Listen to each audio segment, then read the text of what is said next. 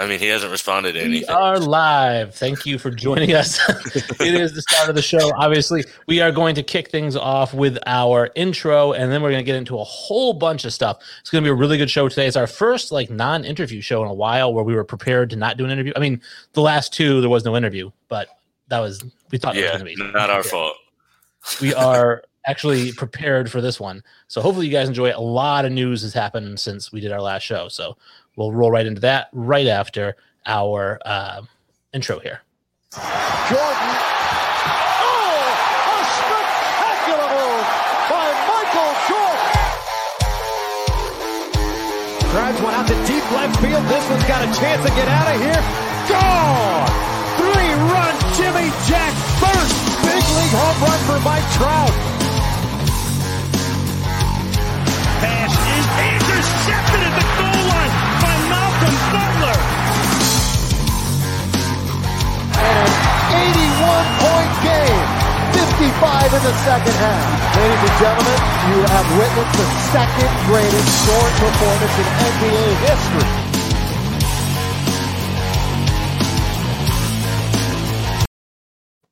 Thank you for joining Infinity Sports.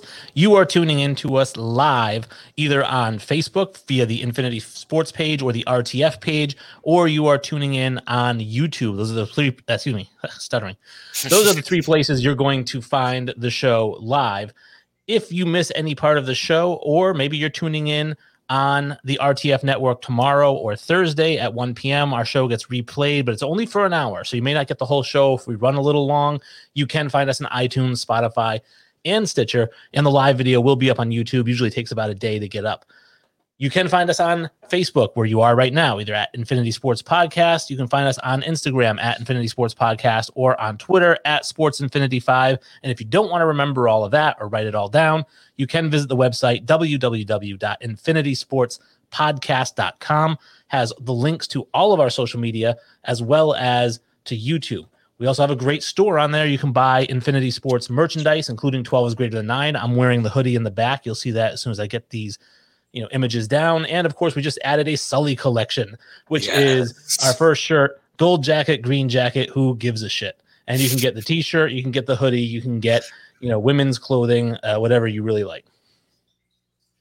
I mean, how can you not love that? Yeah, it's great. I figure, you know, any great sayings that we have, we got the twelve is greater than nine. There's a shirt. I promise I yeah, pointed out. Sure. We got the, uh, you know, green jacket, gold jacket. And obviously as we, you know, continue, there'll be things that happen and things that we say that are funny, and we want to promote them on the clothing. We can do that. So we've got exactly. a Sully collection. We'll don't have a Wayne collection forever. Because yeah, everything show related is a Wayne collection. So yeah, for sure. I mean, it should just be the the Sully collection presented by Wayne, right? Yeah, sure. Why not? Mm. I'm like Vera Wayne. You're like P. Diddy. I guess I could have picked a guy. Instead. Yeah, exactly. uh, this is a big show today. We've got a lot of news. Like I said, we've got N B A. We're going to be talking playoffs, N H L playoffs, Major League Baseball, and what's going on with that. And we've got a couple of big controversies this past week that we're going to talk about. One of them we created, and then uh, the other one we, didn't, we didn't create it. We we kind of just got it out there.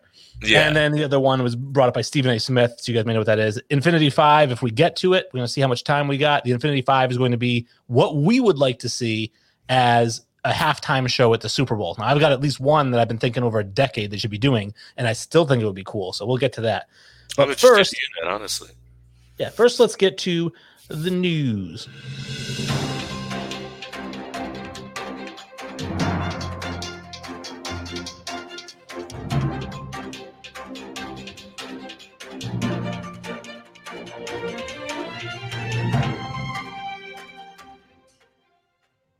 I always like when I don't drop things during the, the news music. It comes clean through. Yeah. So yeah. Uh, we always start off the news with this day in history. And I've got a few dates here. One of them is going to come with a video. I'm going to try to implement more video overlays so people can kind of see some cool videos other than just us. All right. But the first one we got here, this day in history, I actually have a nice little screenshot. On this day in history, September fourth, nineteen ninety-one, Major League Baseball votes to remove the asterisk next to Roger Maris's sixty-one home runs. I don't think it should have been there in the first place. That's just stupid. It, it is stupid. Uh, for those who don't know, it was there because of the games. He played more games, and so they decided he needed an asterisk.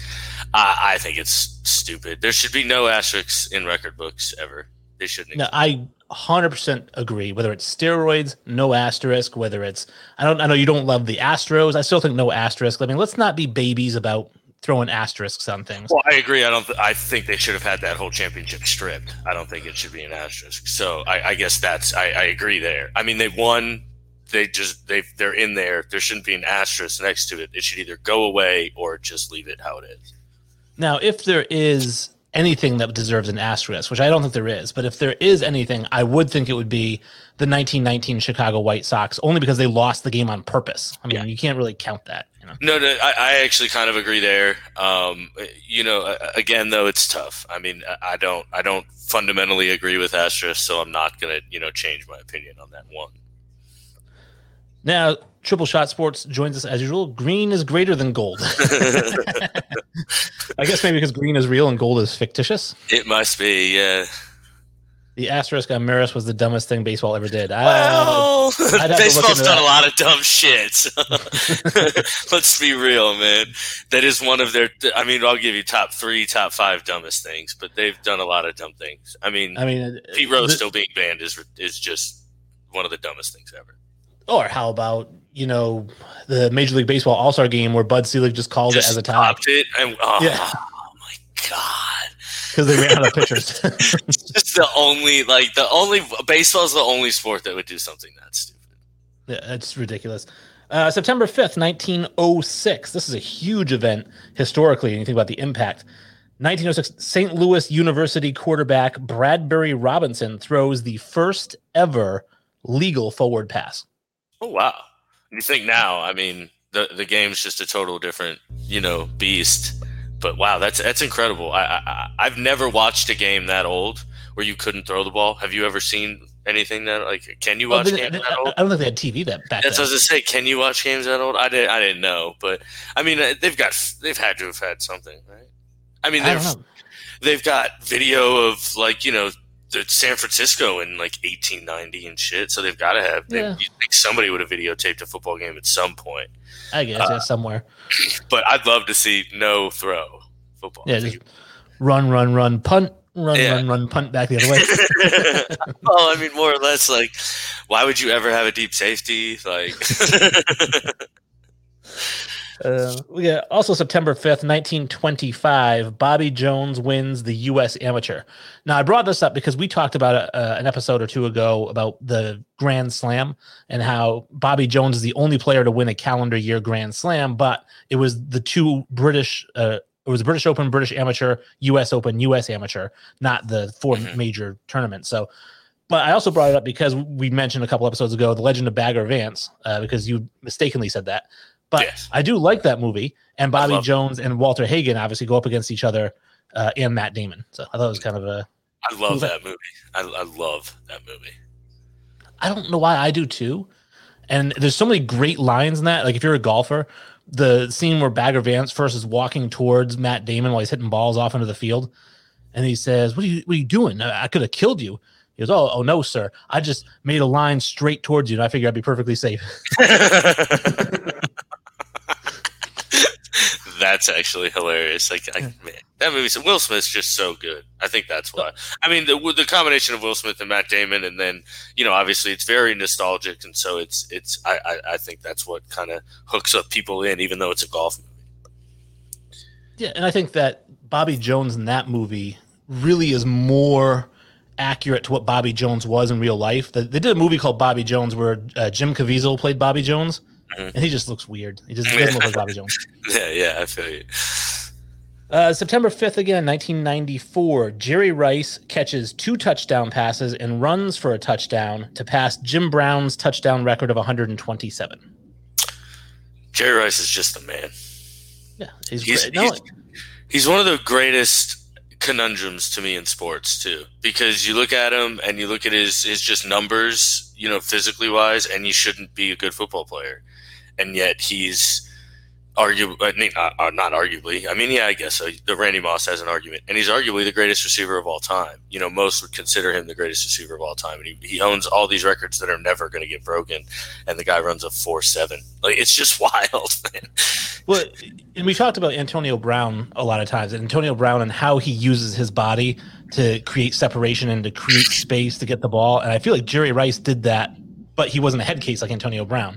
Yeah. And you know, statistically, you could say Jerry Rice is the greatest receiver of all time. I know a lot of people do. I look at ability, and I really think that I would put Megatron and Randy Moss ahead of Jerry Rice. See, the only reason why I, I, I couldn't do that is because I don't – Calvin doesn't have, I think, the same skill set. So Calvin Johnson is a great player. He's a great receiver. He's a freak athlete. He doesn't have the route running ability that Jerry Rice did. Um, he just was – and now don't get me wrong. He was still fantastic in his own right. I'm not taking anything away from Calvin Johnson. You talk about separation and using their body, and that's what made Jerry Rice elite. He was smarter than everybody else on the field, and he was able to do things with his body and hips and head to be able to create separation that got him open. And I just – I mean, you just can't deny what he did. I, I agree. I actually have Randy Moss ahead of him, um, but I, I think Jerry Rice is the clear two. I think it's, you know – Jerry, Randy, and then another tier. And then I've got, uh, excuse me, I got Calvin and T O in that same tier that's next. See, I think Calvin is so superior to T O in the sense that, I mean, again, six six, four two nine, forty-inch vertical. I mean, they did a sports science thing where they said if you threw the ball within a forty-yard diameter of him, he would get the ball. Yeah, and, and he does. I, I, again, I just think, you know, it's the other little things like Terrell Owens after the catch is, I mean, almost second to none to, you know, this list. And then, you know, he also has incredible route running ability. His ability to go over the middle is, you know, obviously well known and legendary. You know, he is a head case, you know, so that has a lot to do with it. But I mean, I think, I mean, I put, I'm moving Julio Jones up that list every day too. So he's one that I, I think he's the, I think he's him and Cal, him and Calvin Johnson are a very, very, very similar player to me. Uh, September sixth, nineteen ninety-five, we've got another video for you. If my friend Kevin is watching, this one is for you. It's a thirty-five or forty second clip, so I hope you all enjoy it. I was watching live when this happened. And let it be said that number eight, Cal Ripken Junior, has reached the unreachable star.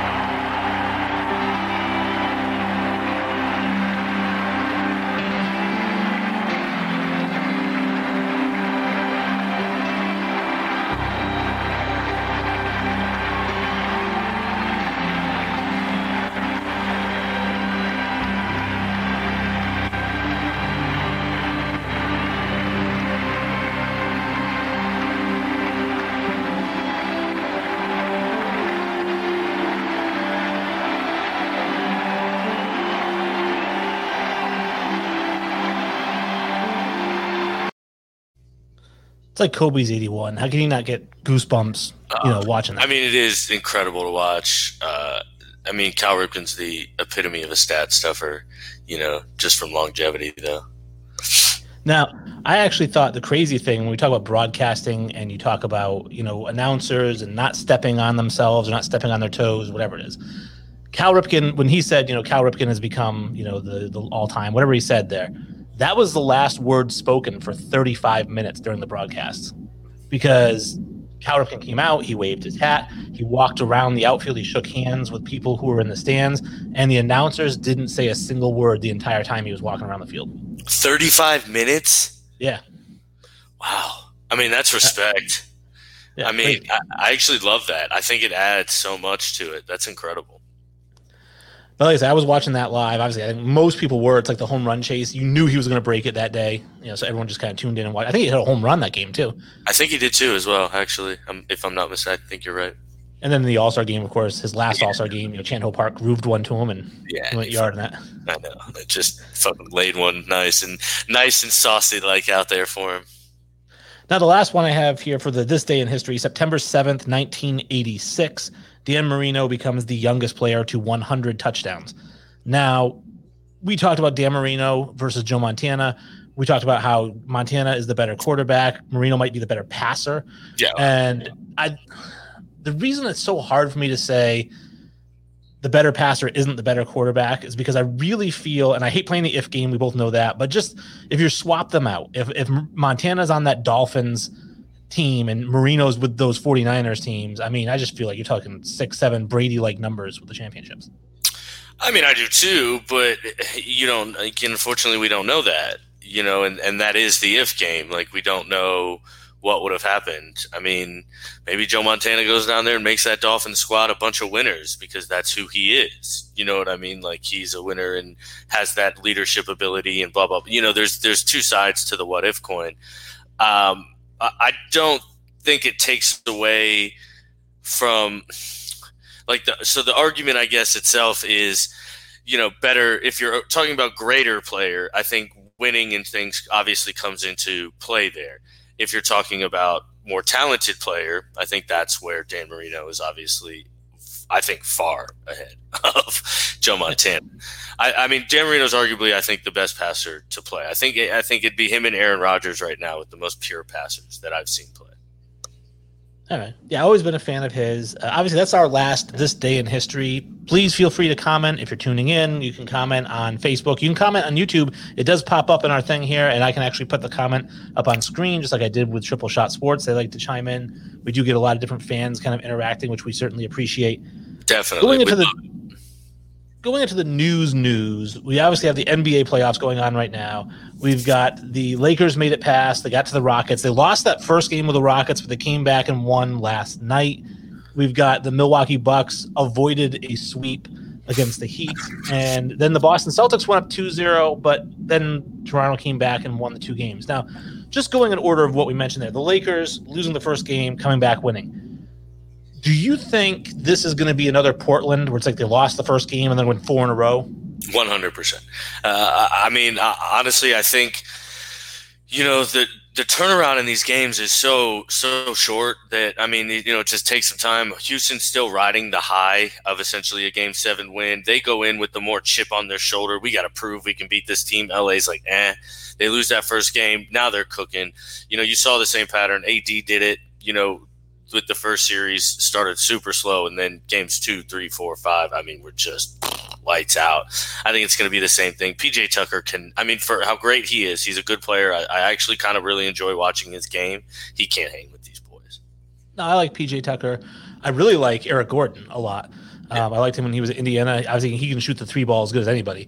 Um, But yeah, I just don't. I just don't think the Lakers can lose. I, I think it's going to be the same thing. I know people have said, "Oh, well, you know, Russ, Russell Westbrook had a bad game." Okay, yeah, sure. And you know what? LeBron had seven turnovers. So I mean, it's the same thing. You know, he's going to go out there. He's, he had twenty-eight, eleven, and nine. You know, the big thing, actually, if you watch the game, is when Rondo was on the floor. Oh, also, when Rondo was on, I just brought yeah. that up. They were, yeah, I think, yeah. they were plus thirty when Rondo was on the floor, plus twenty-eight or something like that. He's he's the difference maker in the series right now. Yeah, he just finds guys in the best possible spot to get a bucket. He's smart. He's such a smart player. And on defense, too, he's such a smart defender. And, I mean, they're just going to let Russell Westbrook have his space and just not let him get ahead of steam. And that's how you defend Russell Westbrook because he can't shoot for shit. So, I mean, it's it's. I think they're going to cruise, honestly. I really do. I, I think so as well. And then, obviously, we go over to the Bucks series, which the Bucks lost that first game to Orlando, and then they did the, the Lakers thing. They came back four one and won it. So you thought they looked all right. They looked okay. They figured it out, you know. But then they go to Miami, and or not to Miami, but they're playing against Miami, and they just look like they're done. I mean, I don't think they can come back. No, I mean, Miami's just playing so such complete basketball right now. I mean, they're playing extremely well. Tyler Herro is playing out of his mind. The guy just hits clutch shot after clutch shot. Jimmy Butler's obviously putting that team on his back right now. Um, I got into an argument, God, probably about three weeks ago with a guy on Facebook, and he tried to say Jimmy Butler has is a better player than Giannis Antetokounmpo. Um, and I'm like, well, why? How? Explain it. And he says, because he has more heart. And I'm like, well, Jimmy Butler's never made it out of the second round of the playoffs either. So it's like it's not like he's led his team to anything. He hasn't done any of this, and now Jimmy Butler's making me eat crow right now. So the the guy's playing bonkers, and uh, I just think they're playing extremely well. The, the Bucks look done. They did, however, I will give them credit that the lat when Giannis went out and they spread the floor and forced Goran Dragic to defend one on one and forced Tyler Herro to defend one on one, they looked like they kind of figured something out. Um, those guys can can't be isolated. If if you're Miami, they're going to get beat every time. And so I, I don't know, maybe, but I mean, we both agree they're they're they look done. They're toast. And then even the other they're Eastern toast. Conference, the, the other Eastern Conference uh, game uh, series, I had predicted, you know, the Celtics four two. I'm sticking with it. The Celtics four two. I think even the two games, I know the, the Raptors have won back-to-back games, but that'll happen in a four two series too. Um, what I've noticed is even the games the Celtics lost, they look like the better team on the floor. Yeah, I, I think so too. I can't, I'm trying to struggle why. I feel like they've changed their game plan on Pascal Siakam, and and I'm trying to figure out why. And then also the fluke way they they lost. Um, what was it, game, game three? three? That I mean, for one, the pass over Taco Fall too, where Kemba throws it over Taco Fall to get in that corner, and then that shot. I mean, that's just so fluky, and I mean. So uh, the series is totally different if they don't win that. So I actually kind of agree with you. I'd still lean Boston in this series. I actually think it's going to go seven now, though. I really do, um, which, you know, I said it was going to go seven, but I actually picked Toronto, I think. Uh, but I think it'll go seven Boston. I just I'm a big Brad Stevens fan. Uh, no, I, I hate this. I hate the hate the Celtics. I'm a Lakers fan, right? So I hate the Celtics. But like, there's just something about Brad Stevens where I feel. Almost like a there's like a Belichickian style to him where he just doesn't seem ever rattled. He's just like, all right, I got a plan for this. He's calm all the time, and and like you said, I mean, they're stupid talented too, so that obviously helps. And then, of course, the last series, which I didn't even really care about, is the Clippers and the Nuggets, which is one one, I think, and I don't, uh, I don't care.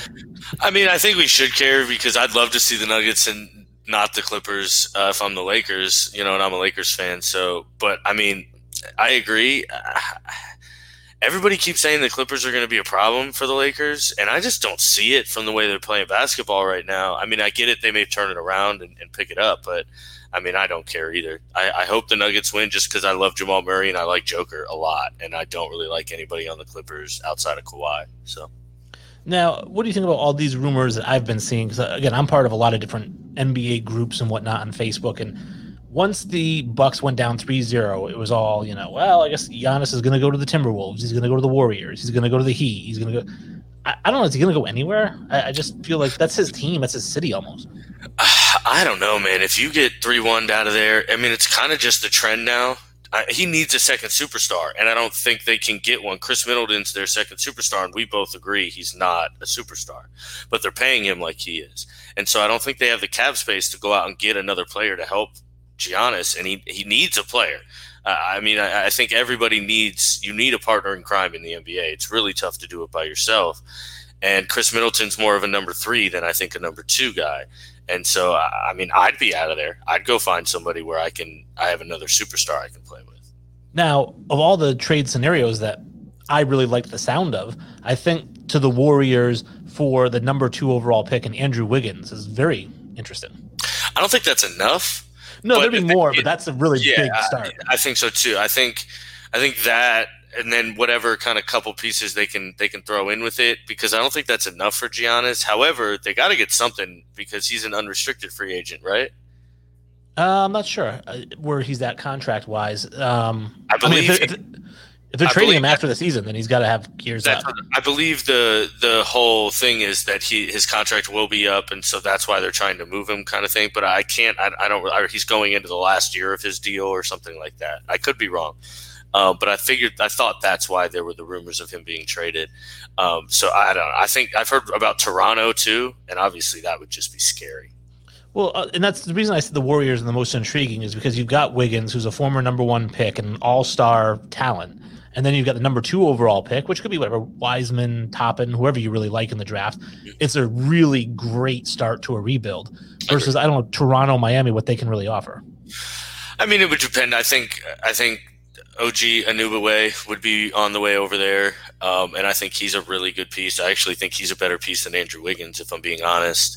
Um, now, obviously, they can't offer a number two pick, uh, and that's huge because I think Wiseman – or Toppin are both. I, I really do think they're kind of franchise-altering players. I, I would love both of them on my team. Um, Wiseman, I think, is going to be game-changing. And like um, Wes Brown, the guest we had mentioned, I think Toppin is just a very smart basketball player. So uh, I, that's going to hold a lot of weight, I think, that number two pick. Now, if I'm Golden State, I would actually rather keep the two pick, take Wiseman, because I think Wiggins fits in really well with Golden State, and I think that Wiseman is a perfect fit for Golden State. Plus, you're bringing in some youth so that when all these guys get older and retire or get traded, you're not left with nothing. You have younger players still coming up. Yeah, I mean, to be fair, Giannis is, what, twenty-five? So it's yeah. like, you know, he's he's still coming up, and he's already at the peak. So, uh, I mean, I think if you can get the, the talent, get the talent. I'd honestly – if I'm Milwaukee, that's not enough. I need – more than that, but I don't know what the Warriors would have to offer. I'd have to look at their roster. Now, the sport that really more, this is like an interview portion of the show, is we've got the N H L. We've got the Knights win four three against the Canucks. The Dallas Stars win against the Avalanche four three. They go play each other, and the Stars win yesterday one zero. Obviously, we've got on the Eastern side the Lightning thump the Boston Bruins, and then the Islanders squeak by. So we have the Lightning versus the Islanders tonight. And I'm curious, are we going to see a four one against the Islanders, or is this going to be a tougher series? Um, I don't think it's going to be a tougher series. The Islanders are playing stupid good hockey, but so are the Lightning. And we're just, I mean, we're a superior team talent-wise. Um, so I would think we should finish this series out four one, four two. Um, but you, again, you never know. Goalies get freaky hot, and then who knows what, what's going to happen. But our goalie is freaky hot, and our team is, is incredibly good right now. There's there's a chance we'll get Stammer back in the finals um, if we make it there, so that would be huge too. That'll just be a boost. So, I, I mean, that's incredible. The real storyline of this is Dallas right now. I mean, that team is just – I don't know what their Kool-Aid. I don't know what they're drinking, but it's it's fucking – I want some. They're playing incredible hockey. They're doing better than I ever thought they would. They went from I'm, I'm I, I don't exactly remember where they were in the scoring ranks. They were a bottom five team in scoring, and now they're sc- scoring four goals a clip every game. Now, granted, they got held to one nil last night against Vegas, but that's all they needed.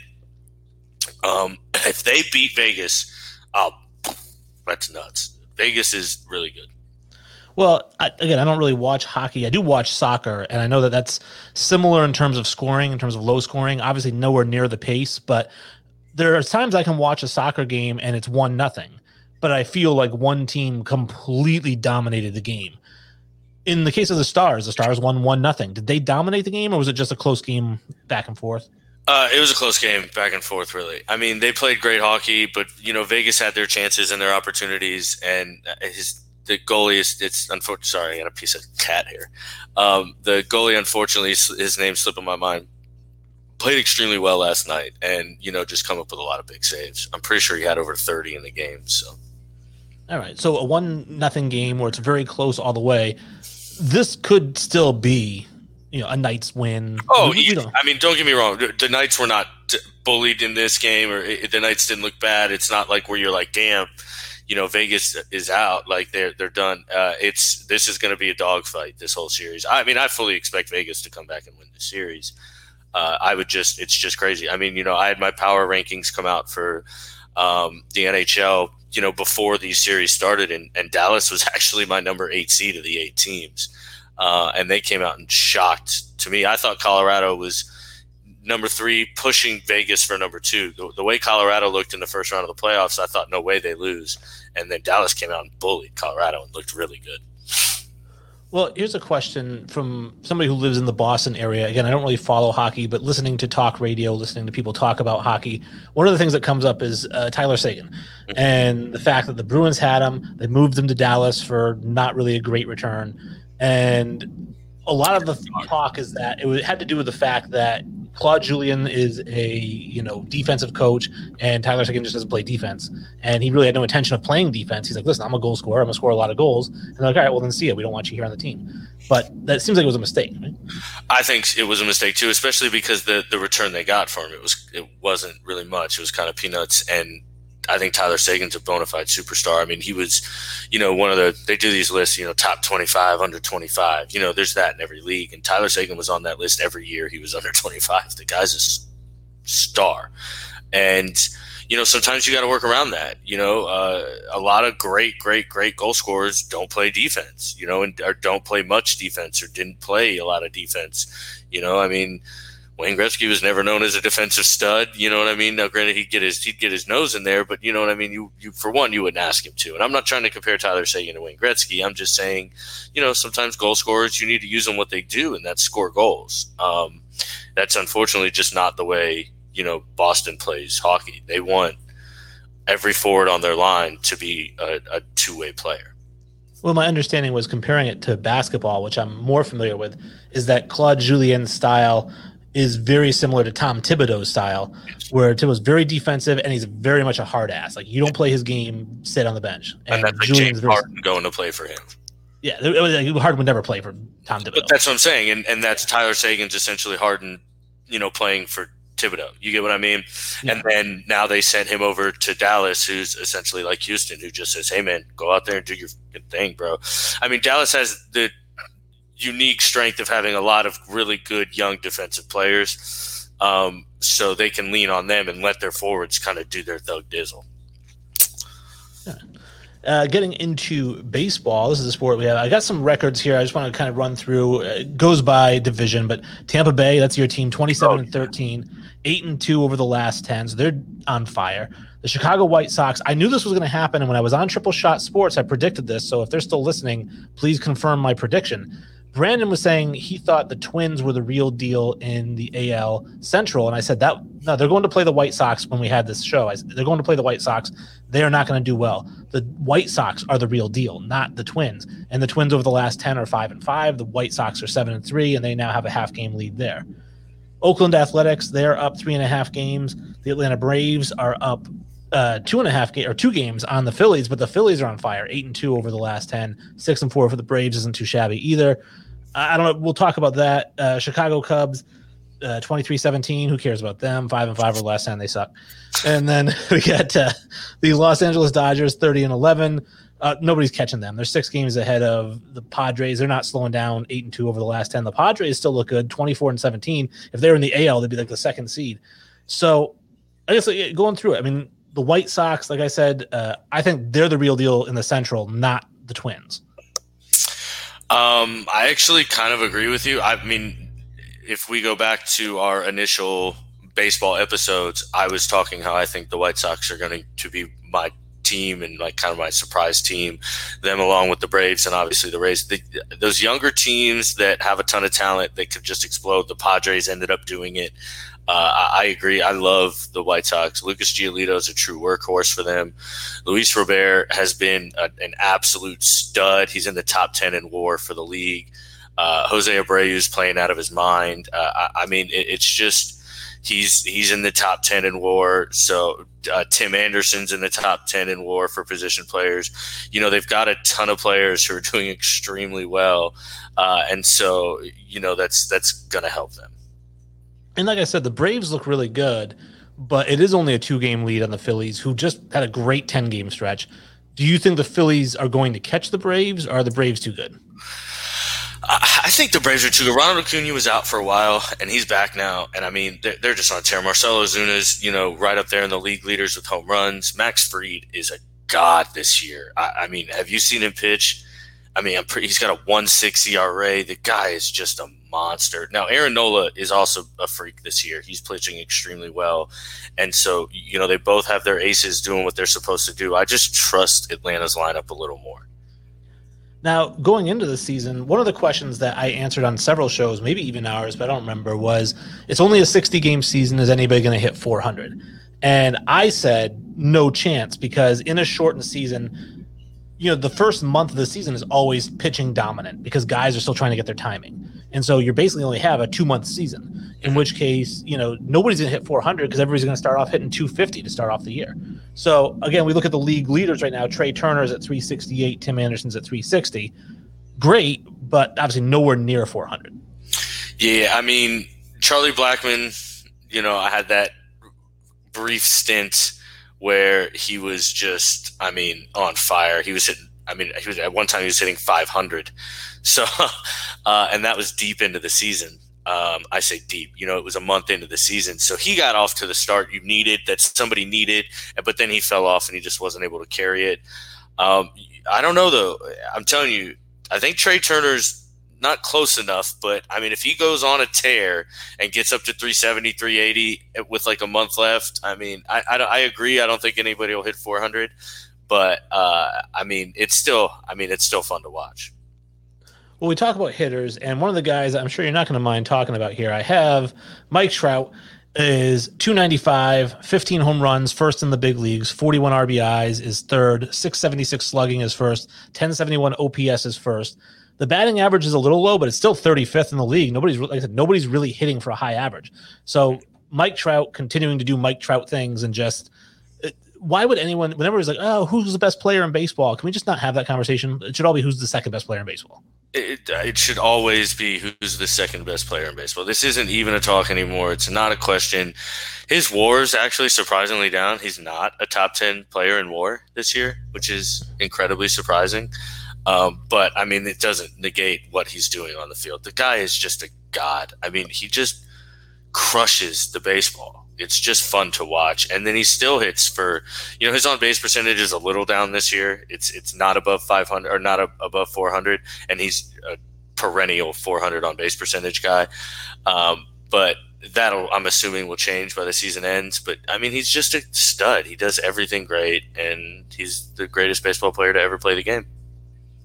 Well, from one side of the ball to the other, I guess, we have Shane Bieber, seven and oh, one twenty-five E R A, ninety-four strikeouts, which is fourteen point seven per nine. Usually you see that kind of number from a closer, not from a starter. And looking through his stats, I was trying to figure out who is this guy. I'd never heard of him before.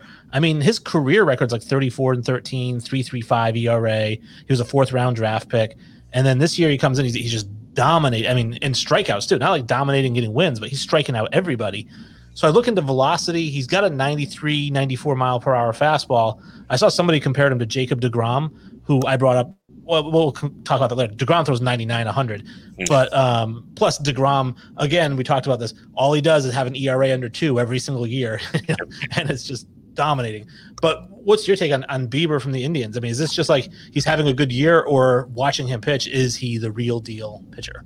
I think he's the real deal, especially because if you look at his second half last season, it's this, it's the same thing. His second half last season was also historically good and, and insane to watch and just extremely impressive.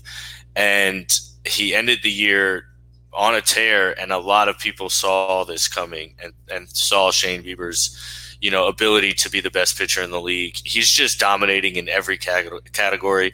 He's winning in wins, E R A, whip, strikeouts, everything. He's just pure dominance. Uh, he, he's he just places the ball extremely well. He's an extremely smart pitcher, extremely smart pitcher. I mean, I'm not going to liken him to Greg Maddux because that's where everyone goes when you mention a smart pitcher or, or you know, using location well. But he, he, he has that ability to just fool the hitter with the pitch selection and where he's going to go with each pitch and what pitch he's going to throw. And, and he's just great at it. I mean, he's one chess move ahead. Well, one of the scouting reports that I read about him is that he's not going to overpower you with his fastball, but his secondary pitches have ridiculous movement. Like his curveball is nuts. And he has, I'm glad you said secondary pitches. He has more than one that are in, dangerous. I mean, insanely good pitches. So, I, I mean, he's just an all around talent. I think he's here to stay for a long time, truly. All right. I mean, that kind of covers baseball. And then obviously we get into everybody's favorite sport, which is football. So I was like, what do we have for football news? I wanted to kick things off with some signings, right? So we've got the extensions with uh, Deshaun Watson signs for four years, one hundred sixty million dollars, one hundred eleven million dollars guaranteed. We've got Keenan Allen, four years, eighty million dollars, fifty million dollars guaranteed. On the de- defensive side of the ball, I don't have a graphic, but obviously Jadeveon Clowney finally signs one year, fifteen million dollars with the Titans. Tre'Davious White becomes the highest-paid corner in the league with a four-year, seventy million dollars deal. I guess looking at all of them, what do you think of Deshaun Watson's, you know, average annual value of forty million dollars a year? It's still top three, right? I mean, eventually you're going to have Mahomes making fifty or something, but I mean, it seems like it's fair. I don't, I don't think he got overpaid. Oh no, I don't think he got overpaid at all. I mean, I think he's the next quarterback in line to get that money. He's not Patrick Mahomes, so he's not going to get Patrick Mahomes' money. But he is the – I mean, if I'm starting a franchise and I don't get Patrick Mahomes, I'm trying for Deshaun Watson my hardest. I mean, he's probably the next guy on that list for me because of his age, because of his ability to win games, and his athletic ability and, and arm talent. I think he is a better passer than Lamar Jackson, but is also a running threat, and he just doesn't run. You know, he uses his escapability, but he doesn't have to run, you know, two hundred times a season. I, I'm I'm a huge Deshaun Watson fan. Well, I had posted a graphic. If you follow us on Instagram and Twitter and whatnot, I posted a graphic saying, all right, he's now uh, one hundred eleven million dollars guaranteed, is the most guaranteed money given to any quarterback ever, including Mahomes. So obviously we talked about how his guaranteed, um, whatever it's called, guaranteed uh, possibilities or whatever it is. Oh, yeah, because his guarantees are roster bonuses. Right, right. So they could cut him any time. Yeah. But my question is, I put, you know, Dak Prescott now. He's on the franchise tag. Now that Watson's got one hundred eleven million dollars guaranteed, four and one sixty, what is Dak going to get on the open market next year? I think he breaks that. Uh, somebody had commented, they said, well, you know, what has Dak Prescott ever done? I'm like, what's Deshaun Watson ever done? uh, I, they're very similar. I, I wish I had the graphic in front of me. Their, their, their records are eerily similar. Um, their numbers are eerily similar. Uh, I don't know if Dallas is going to pay Dak that kind of money, though. I, I, I, I really don't. I think they're just going to keep franchise tagging him. Um, and they're going to do the, the Kirk Cousins route. Um, but I think he'll get that. I, I don't think he'll get much over that. I think that's kind of now the number. Like, I think Dak will get thirty-seven, thirty-eight mil A A V, you know, with one hundred million guaranteed. I don't know. You think if he has to take less than Watson? See, but is it less? Like, I get the numbers are less, but it's not. Like, like yes, it's it's a million less a year, but that's the same fucking number. Like, you know what I mean? Like, I know it, it and it may it may sound different to the player. Like, if you tell the player, well, we'll give you thirty-seven, and he's like, well, Deshaun got thirty. Well, it, you're still getting four years, one hundred fifty million dollars with one hundred million dollars guaranteed. We're still making you a top five paid quarterback. We're still committing to you like that. I, like, I don't know. I, I think the numbers will be eerily same. I don't know if there'll be more. Well, the only reason I say I think there'd be more is because I feel like the reason they couldn't come to a long-term deal in Dallas is because he wanted to set the mark. And now that you've got Deshaun Watson, there's no way I think he takes less than Deshaun Watson now. He wanted thirty-five million and or thirty-five or thirty-six, and Dallas was stuck on like thirty-three, thirty-two or something like that. Right. Um, so I, I don't think the forty. I don't think Dallas will come up to thirty-eight, thirty-nine. Now, it, obviously, obviously, that all depends on this season. You know, if he comes out and goes fourteen and two like you think, or I think they're going to go, I think it was thirteen and three I predicted them to go, or twelve and four. I think they're going to be a very good football team. Uh, and he leads them to the N F C Championship game or something like that. Uh, I think he'll get his money for sure. I mean, then he definitely gets his money. Now, on the defensive side of the ball, again, we were talking about Jadeveon Clowney, and I feel like he got offered a multi-year contract for a higher A A V with the Cleveland Browns, where he would have been opposite Myles Garrett. And I'm thinking, why go to Tennessee for one year? Like, what was he just out of options? Nobody was calling him anymore? I would assume so. Also, him and Mike Vrabel was on the staff that originally drafted him and was his positional coach in Houston when he was originally drafted.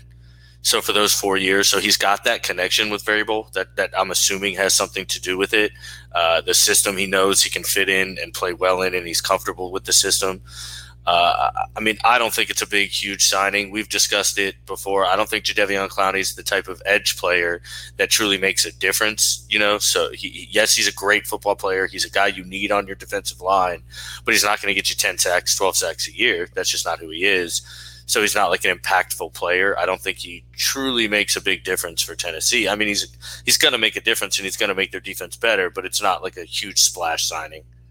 Well, so here's the thing is I thought the same thing, and he's been underwhelming, I feel like, throughout his career because we've seen what he's capable of, and he hasn't quite reached that. Somebody posted a statistic on one of the N F L groups I'm in, and I, I should have copied it, but basically it said that last year Jadeveon Clowney faced, I think it was either the second or third most double teams of any player in the N F L, and yet he had like the second or third highest win percentage on pass rushes.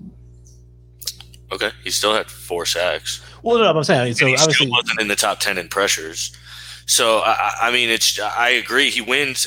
I mean, you have to. I mean, you do kind of have to double team him. The guy does dominate, but I mean, Aaron Rod or Aaron Donald gets double teamed and he gets twelve and a half sacks a season. Aaron Rod Aaron Donald gets double teamed and he is the number one, you know, person in pressures, you know, from the interior, you know. So I, I mean, I just, you know, we we talked about uh, Yannick Ngakoue. you know, last week, you know, you said you don't love his numbers. He's number two in pressures over the last three seasons. He has more pressures than Von Miller over the last two seasons. You know, so it, I, it's I granted it's not all about the numbers. I like pressures more than I like sack numbers, to be honest with you. And Jadeveon Clowney isn't even in the pressures numbers, so he's just not that player. He's a three four defensive end, or he's a he's your your you know your your strong side defensive end. He's not a pass rusher.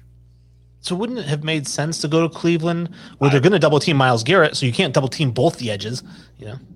I, I would think so too. I, again, it had to have been familiar, familiarity or like maybe just an issue with the coaching staff. He, I, I, I don't really love him in a four three. I, so, you know, I think he fits better with, with um, Tennessee's defense.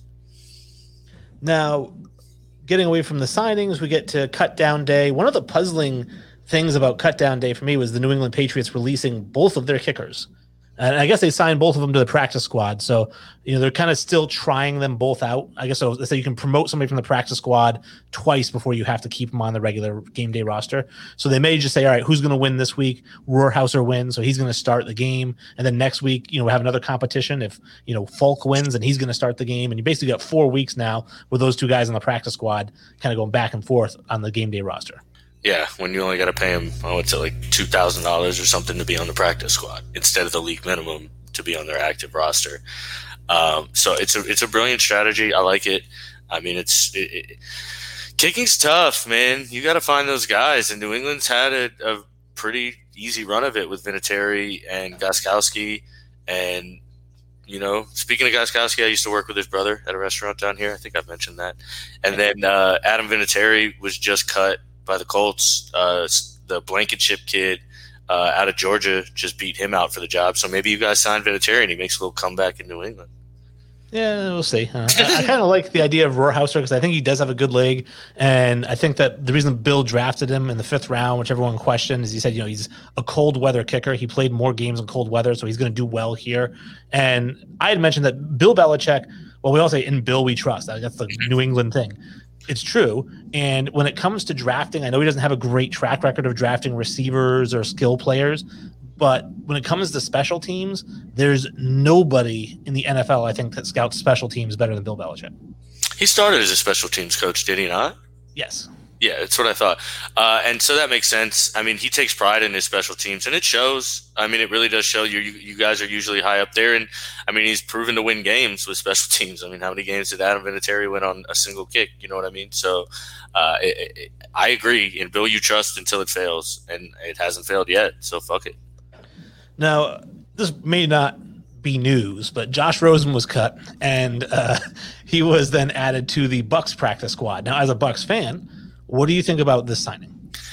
Um, I think it's kind of got a, it's a no fail, high reward scenario. You know what I mean? Like Josh Rosen is still an insanely rare talent at the quarterback position. The, the things he can do with football are scary good. He just doesn't have it mentally, and we're hoping maybe he can figure that out. You know, Tom Brady is a really good guy to learn about and learn under. And who knows? You know, if he turns into something great, then it's a it's a fantastic thing. If he's nothing, then it costs us nothing because he's a practice squad cut. You know, it's not a big deal. So I love this signing. I was surprised he signed as a practice squad quarterback because I feel like he could have gotten a backup position somewhere. I don't know about that. No. I, I don't know. I, I truly don't. Especially this late in the game, people got their shit set now. I mean, everybody's, you know, pretty set at their positions. I mean, the week the games start this week, bro. Yeah. Well, Football now, starts um, this week. Now, I had seen a graphic. I actually shared this graphic in Sports Soup, which is the T S S webpage, in case you guys are wondering. Uh, I shared it on there basically saying, you know, how do you feel about your general manager when he passes up a million-dollar contract with Winston, a million-dollar contract with Cam Newton, and he trades a fourth-round pick for Nick Foles, who he's got to pay twenty-one million dollars, and then Trubisky wins the starting position?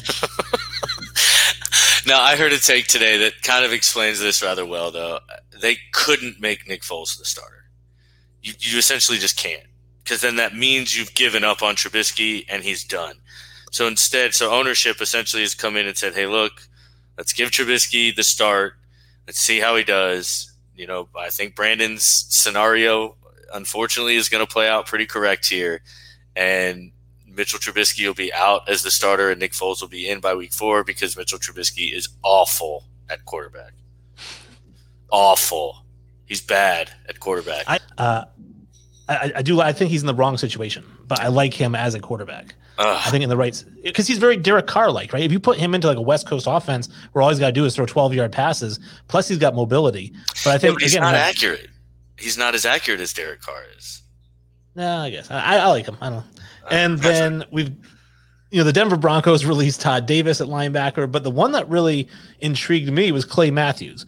Because when I see Clay Matthews gets cut, I'm thinking, well, you know, he's washed up. That's what I'm thinking, right? Well, last year he had eight sacks in thirteen games. Like, so he still puts pressure on the quarterback. Yeah, he still has a role. Um, again, I don't know what his, his cap number is, and I'm assuming that's kind of the issue. Um, or also, it was Denver, right? Uh, he was with the the Rams, I thought. Oh, that's right. Yeah, you're you're correct. My fault. Um, the Rams have some, you know, talented young linebackers that they're bringing up through the ranks, and so I think, you know, they're just kind of making room for them.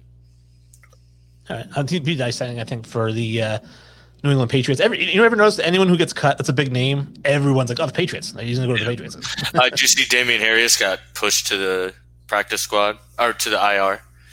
Oh, I didn't. No, I saw yeah. he made the fifty-three man roster, but yeah, but then he just got placed on the I R, uh, some finger surgery, so he's out for the first, I think, four weeks. So, unfortunately, I think spell, that spells the end for him because uh, I think he needs time, and he's just not going to get it. Now I'm surprised. Now, now I bet New England's really unhappy they didn't sign Leonard Fournette. Well, now I'm gonna say let's get into it with the N F L cuts, because if you're tuned in, definitely feel free to comment on this. Plenty of people did. Plenty. Which, which is Adrian Peterson was cut by the Washington Redskins. Washington and, and, football team. Oh, Washington football team. I'm sorry. And our the Infinity Sports post on the matter was piece of shit child beater has been released. And we got thirteen hundred engagements out of that. A lot of people not so happy with the phrasing that we used. Not at all. They did not like that at all. I mean, it's true. The truth it's, hurts, I guess. And that's what I'm, and that's what blows my mind the most. Um, is it's one hundred percent true, and I don't, I don't get. Like, I'm not going to come on here and apologize for anything that was said. I'm not going to come on here and apologize for, unfortunately, which is terrible, but anybody we lost, I'm, I'm, I mean, that sucks. That's obviously not the goal, but we didn't say anything derogatory. We didn't say anything wrong. All we've said is we think a person who beats his four-year-old son till he bleeds is a piece of shit. If you don't agree with that, don't don't listen to our show. That's okay. I'm okay with you not listening. It's unfortunate, but, I, I mean, shit.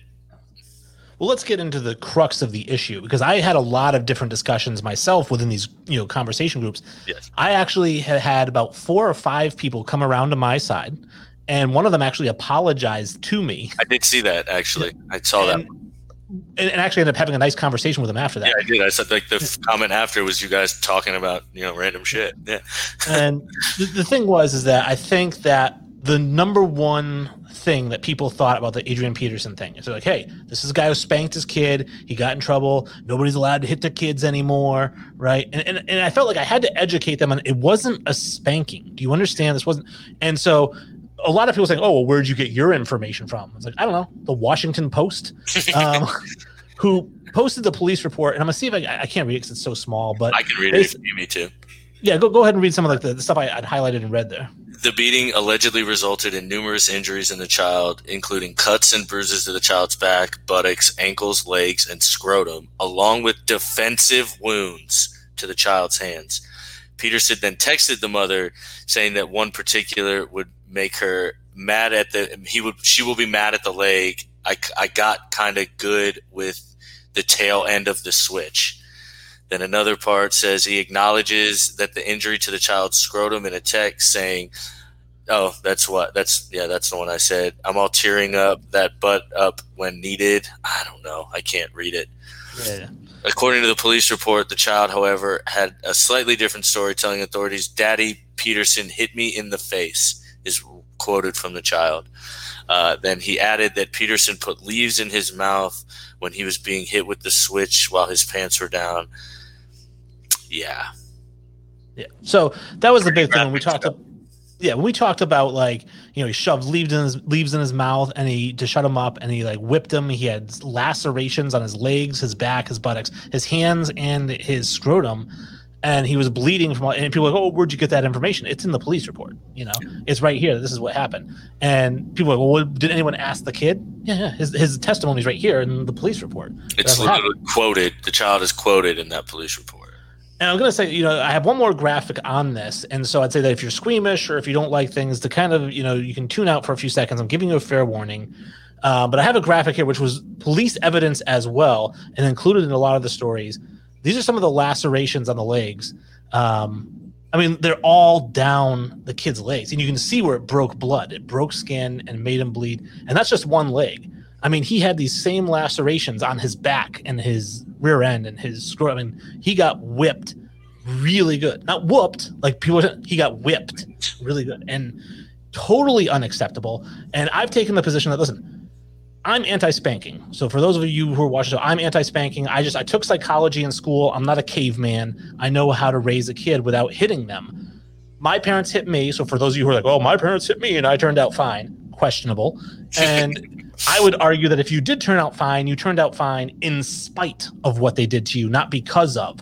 At least psychologically, that's what we're taught, because it's such a bad impact to hit your kid. So I don't even believe in spanking my kid. But if he had gotten, if he had spanked his kid and got in trouble for it, I would have felt the same way as these people. Like, hey, listen, man, I don't believe in spanking, but he slapped him on the rear end, you know, whatever, you know.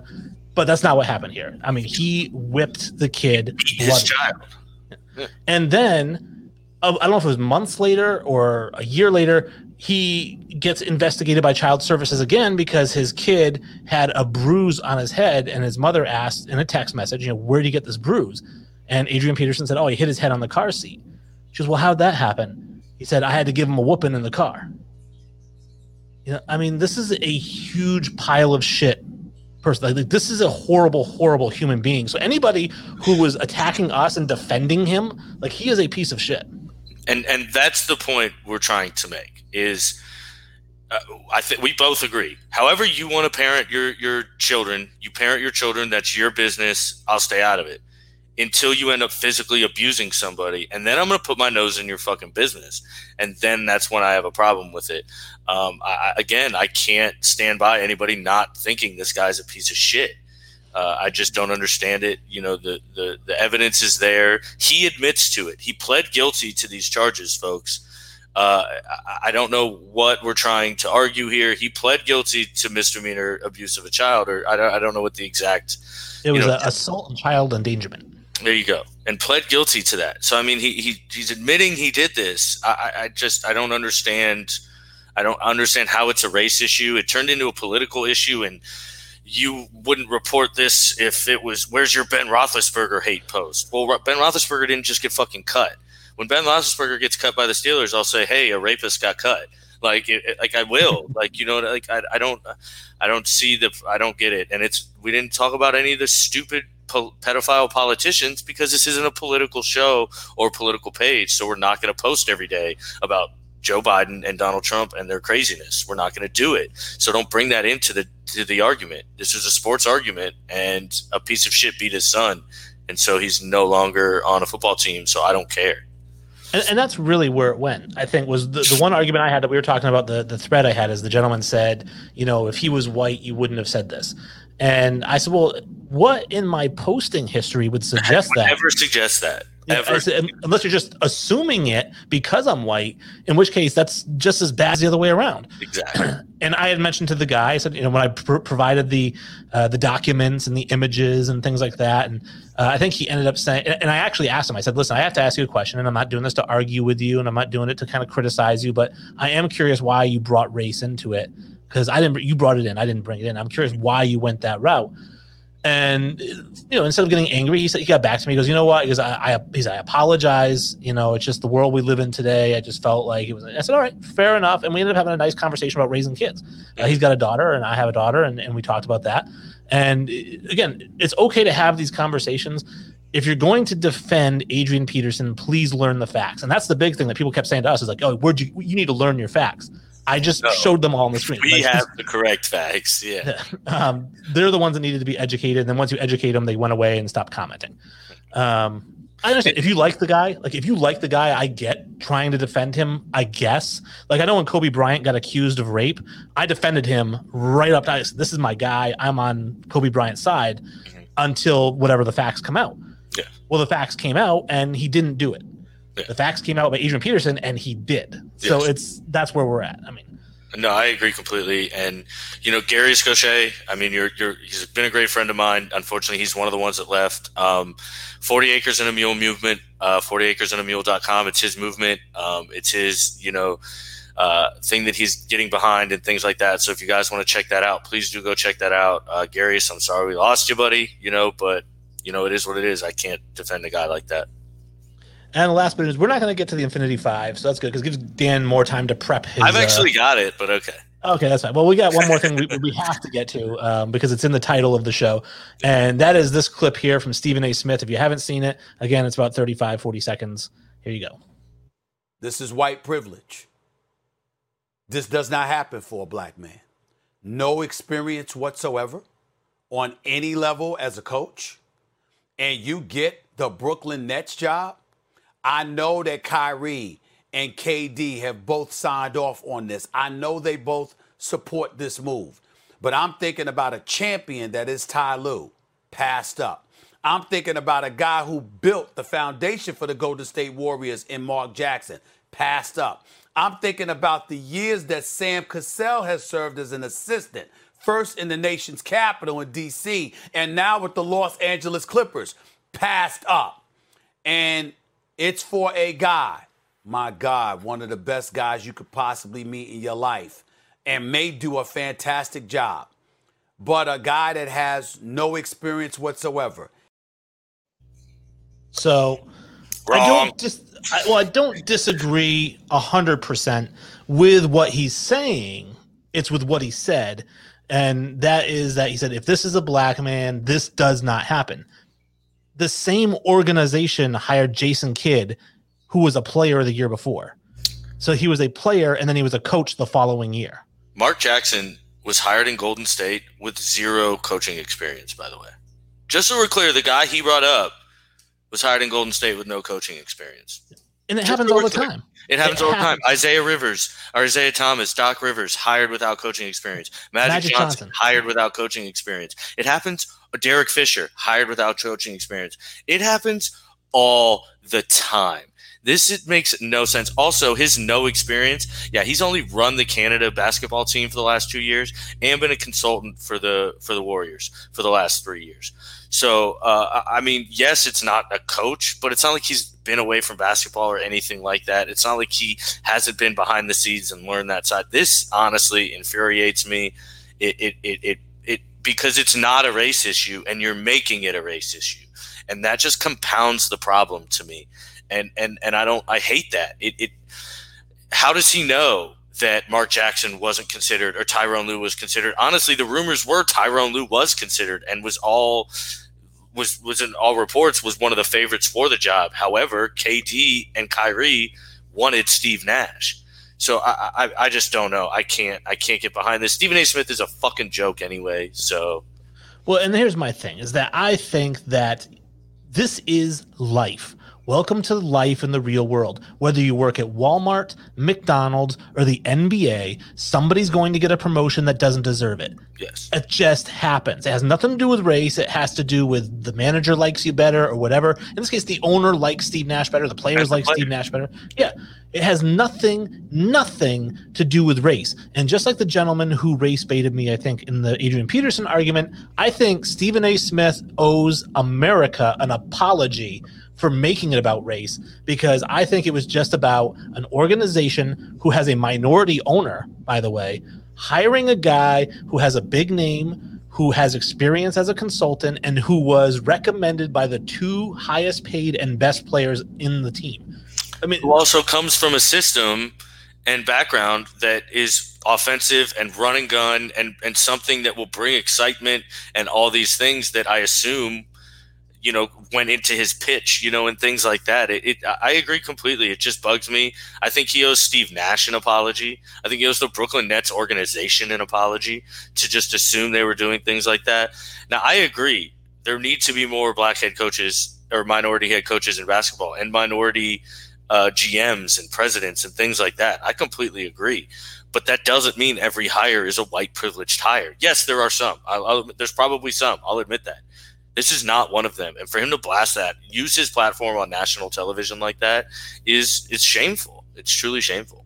It is. Like I said, if he wanted to go on and say, listen, this guy wasn't the most experienced candidate, fine. But just don't say it's white privilege, because what it is is it's superstar privilege, if anything. Yeah, because that's superstars, exactly what it is. Yeah. Yes. Whether you're white or black, we talked about Magic Johnson, Isaiah yeah. Thomas. Larry Bird. Yeah, if you're a superstar, you get superstar treatment, and that's what Steve Nash got here. He didn't get white treatment. He got superstar treatment. And so I was just very upset about this, and, and I'm a big, big person for equality, too. I mean, yeah. obviously, that, that's a few, just like child beating. I hate that. I hate people who – you know, uh, are racist and who, who I think there are times when people get passed over who shouldn't because of race, and it's awful and it should never happen.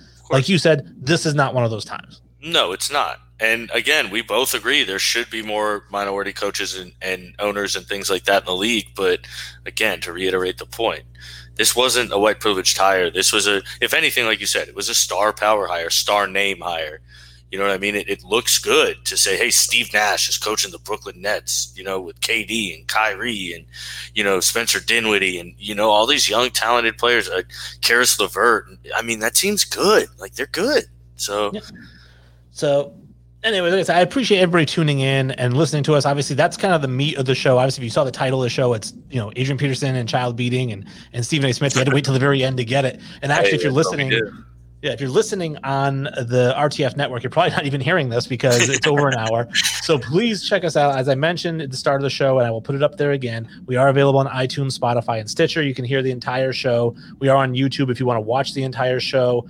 And obviously, you can reach out to us on Facebook, on Instagram, on Twitter, and on the website. Go to the website. You have links to all of them. You got the store. Please support the show. Like I said, not only could you get your Infinity Sports gear, you can get the twelve is greater than nine, which is very popular right now. And, of course, the Sully collection right now is just the, uh, the who gives a shit. But, you know, we're going to add more stuff to that as we come up with cool stuff.